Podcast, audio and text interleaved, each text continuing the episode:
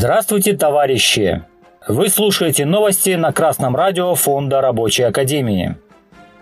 Сегодня в программе выступление Сергея Шойгу на первом международном антифашистском конгрессе. Прошла научно-практическая конференция, посвященная созданию советов. Сейчас Россия – единственная крупная держава, которая открыто противостоит американскому фашизму во внешней политике. В одиночку бороться с этим монстром тяжело. Необходимо заручиться поддержкой.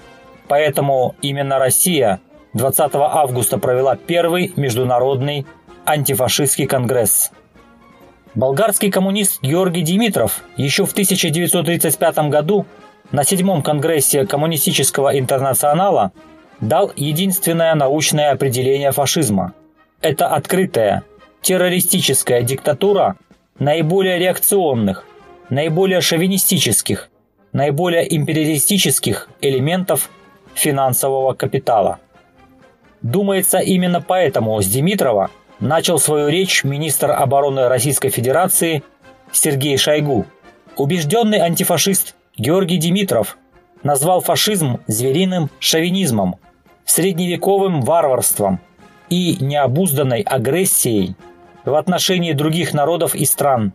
Такую характеристику Димитров дал самому реакционному фашизму – германскому нацизму. Министр обороны напомнил, что приход нацистов к власти в Германии в 30-х годах прошлого века финансировался немецким и англо-американским капиталом. А после Второй мировой фашизм во внешней политике стал осуществляться США и их союзниками. Бомбардировки Югославии, войны в Ираке, Афганистане и Ливии, а также взращивание террористических структур в Сирии, эти и подобные им преступления имеют конкретных инициаторов и исполнителей. Ответственность за это всецело лежит на руководстве США и НАТО, заявил Шойгу особый разговор о неонацизме на Украине.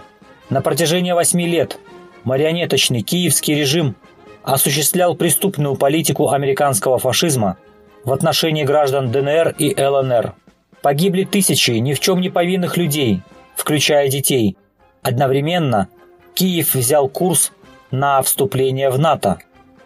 Такие действия создали неизбежную угрозу для России. Именно поэтому единственно верным решением стало проведение специальной военной операции по защите жителей Донбасса. Полностью выступление министра обороны опубликовано на сайте телеканала «Звезда». Буржуазная Россия противостоит американскому фашизму в лице украинского нацистского режима. Его вскармливал и поддерживал Объединенный Запад специально против России. Хорошо, что до российских властей наконец-то доходит, что против нас американский фашизм – Уступать ему нельзя, иначе смерть. А пока власти России ведут прогрессивную борьбу с фашизмом, что должен делать рабочий класс?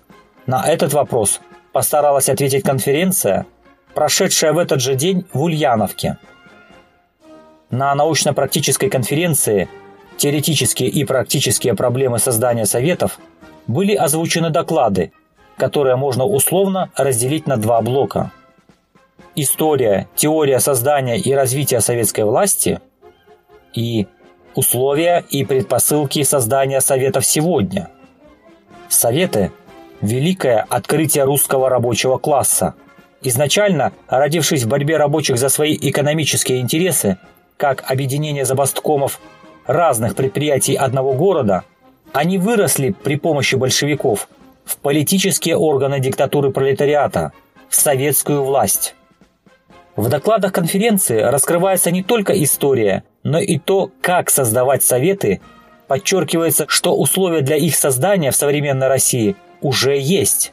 Только ваша работа в трудовых коллективах, профсоюзах, инициативных комитетах через забастовочную борьбу за свои интересы поможет создать по-настоящему эффективную экономику нашей страны. Товарищи рабочие, пора создавать советы. С записью можно ознакомиться на YouTube-канале Фонда Рабочей Академии. Тезисы очных и заочных докладов будут опубликованы в газете «Народная правда» и в отдельном сборнике материалов. Новости читал Александр Петров с коммунистическим приветом из города Гомель, Республика Беларусь.